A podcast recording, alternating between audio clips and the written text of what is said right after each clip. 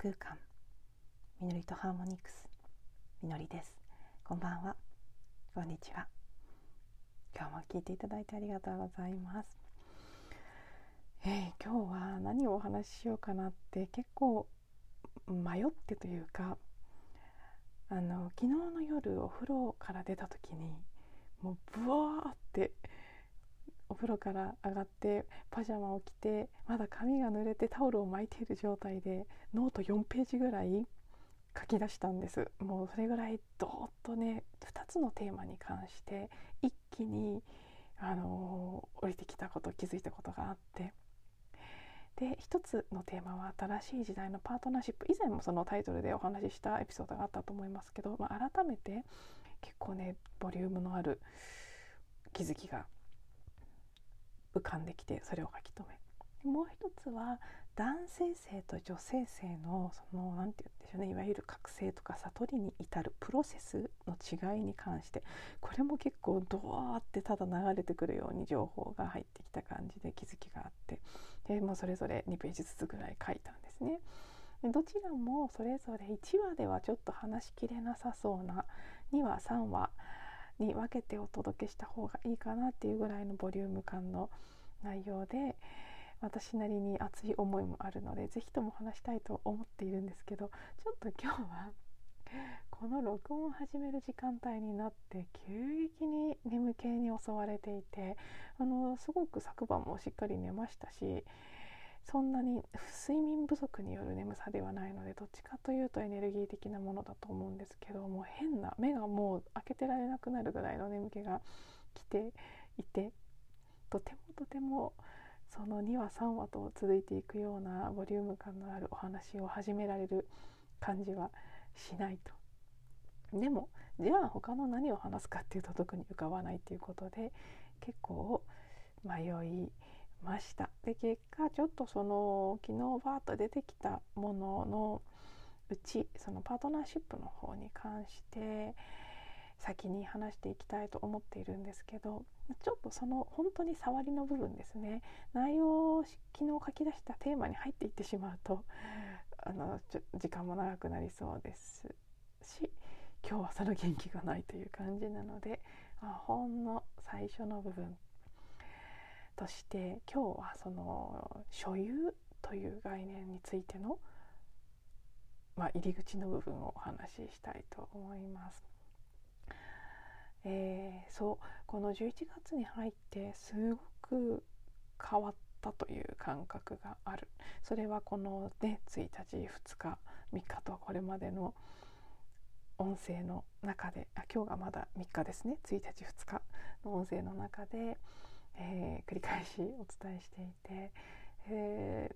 ー、もう何でしょうね。本当にきっかけも理由もなく急に自分の感じ方が変わったり急に体験することが変わったりしている感があり何がどう変わったというのをまだ一つ一つ事細かにお話しすることはできないぐらい漠然とした感覚としてきてるんですけど一つその昨日ねポンとこう気づきがあったことで言葉になっている部分があるとしたらそれが所有の概念の薄れということなんです。以前から新しい時代はシェア分かち合いの時代とこれまでは所有の時代だった。自分が何を持ってるのか分かりやすいところでいけば、まあ、財産お金もそうですしマイホームマイカー家族子供とかねこう何か、うん、自分が私のものだと認識できるものがいかに優れているかということが重視されたしそれを求めていくっていうことが人生の中心テーマに据えられてきた時代なんですけど新しいこのいわゆる風の時代と呼ばれる時代そしてそれ以降の世界っていうのはもっともっとシェア分かち合いの時代になっていくとそれはもうすでに現象として現れていて昔はその車を持ってるとか特に高級な車に乗ってるとかそういうことがステータスであったところからどんどんカーシェアとかレンタカーとかそういうものが一般化していって今時の若い子たちは昔の人たちほど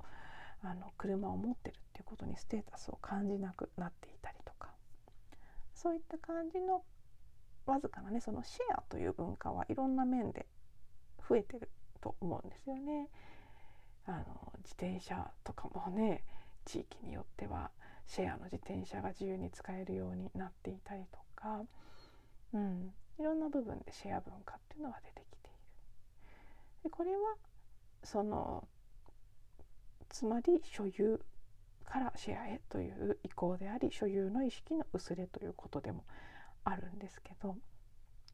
そういう時代になっていくんだということは前々から予感があったんですね。だけど今まではそれが理解はできていてもまだまだ自分自身にもそうですし集合意識の中にも所有の意識っていうのが強くあって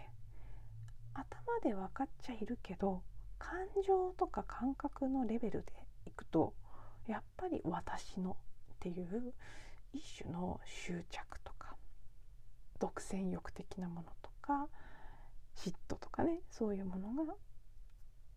あって。そうなんだってイメージはあるけどそこになかなかいけないっていうところにいたのがなんかねこうぐいっとそれが知らぬ間に押し出されていたこれが実際11月に入ってから変わったことなのか徐々に変わっていたのが11月に入って急に認識する出来事が起きただけなのかそこはちょっと分かりませんけど、まあ、とにかくねそこの変化をすごく強く私は感じているんですね。まあ、以前から一般の、ね、他のなんかいわゆる世間一般の皆さんっていうとそれが一体誰なのかよく分かりませんけど一般的に言われるよりは私は比較的私のっていう意識が薄い方だったとは思うんですけどそれでもねすごいありましたよそれなりには。ででも、まあ、前々から不思議なもんだなとは思ってたんです。だから、ま、例えば恋愛これから新しい時代のパートナーシップというお話をしていくその中ではあのいわゆるポリアモリーと呼ばれるやつですね、えー、複数の人と同時に恋愛をするそれをま浮気と違うのはそれぞれの人が同意の上でやるという恋愛のスタイルですけどそういった概念についても結構前から知っていてで私はどちらかというとその別に反対派ではなかった。頭ではそれのこう言わんとしてることはわかるし新しい時代にそれがより合ってるということもわかる。ででも感情がそこについていかないやっぱり気持ちの面では嫌だよねそんなのっていうふうに思ってたんですけどなんかそのね気持ちの面ではやっぱきっと耐えられないなって思ってたものが急に薄れちゃったんですよね。あれおかしいなと思っててでそこからまあ派生させて考えていくとそもそも私の恋人とか私の夫とか妻とかね私の子供とか何であれ私のっていうのが本来は何て言うんでしょうね、まあ、概念的な私たちの思考が付け加えた限定的な定義であって本当は私のなんていうものではない。付き合ってようが結婚してようが子供であろうが自分が産んだ子供であろうが何も自分が所有しているわけではない。ということはずっと、まあ、あの信念としては思っていた。でもまあ、これは人じゃなくて物でもそうですけど例えば私のものだと思っているものが目の前で誰かに壊されたら腹が立ったり傷ついたりするけど私のと思ってないものが同じ目に遭っていてもそこまでは感じないとか、そういうのと同じで、まあ、私のっていう意識っていうのは私たちの中に当然ありますよね。だけど、まあ、まだなくなってはいないですけど随分急に薄くなったなっていう実感があるんです。でその「私のまるっていうことに関していくと究極は私の人生とか私という私そのものという存在に対しての所有の意識ですね。私の人生は私のものだとまあ誰もが当然のように思ってると思うんですけどそれすら本当かというかこれも同じでさっき言ったものの例であれ恋人の例であれ私のって思ってるから失ったら傷ついたり悲しんだり侵害されたら怒ったりするっていうことなんですけど人生も同じですね。私のって思ってるから人と比べて何かすごいことが起きてたりしないと残念な気がしたり落ち込んだり悲しんだりする。でもただだから他人の人生見てああ残念だったなとかあんまり思わないじゃないですか。別にそんな人様がすっごい華々しく活躍してたり才能を発揮してたり有名になってたりしなくてもすごい幸せな結婚とかしてなくても別に何も思わない。それに対してあの人はかわいそうねなんてそんな積極的に思うことはほとんどないですけど私は。自分となるといちいちあれができてないこれができてないこれがないからかわいそうとかっていう思いが出てきてしまう。ぱり自分自身に対しても私のっていう意識があるんですけどそれも本当かというかね本当にその私のっていう認識さえ外れてしまえば他の人の人生を見るように自分の人生を見ていたら何の期待も不満も落ち込みも感じなくて済むはずなのに私のっていう意識がいろんな思いをかきたてさせているっていうそれが無意味だよなって本当は意味がないんだよなっていうことが頭で分かっていたところから急にこうふっともうほんと感情の方が薄れた。そこにある執着心みたいなものが急に緩んだ感じがして。あこれは結構大きな変化だな。それが自然に起きたのでももちろんそのね集合意識的にこれまでいろんなことに取り組んできてそれが少しずつお掃除されて流れていった結果急にポンと次のこうねところに入ったっていう感覚なんだと思うんですけど、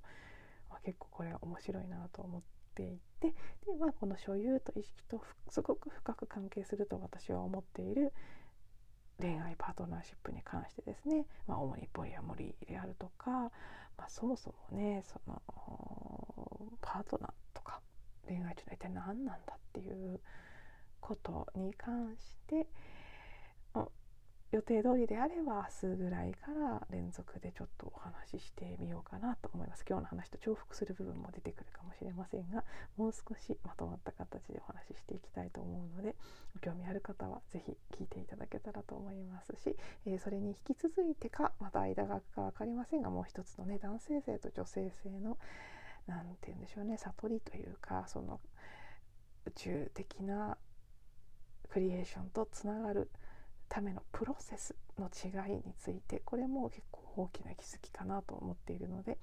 これも近々お話できたらなと思っております。はい、では今日は、ま予告的な最初の入り口ですが所有という概念についてお話ししました。最後まで聞いていただいてありがとうございます。また次のエピソードでお会いしましょう。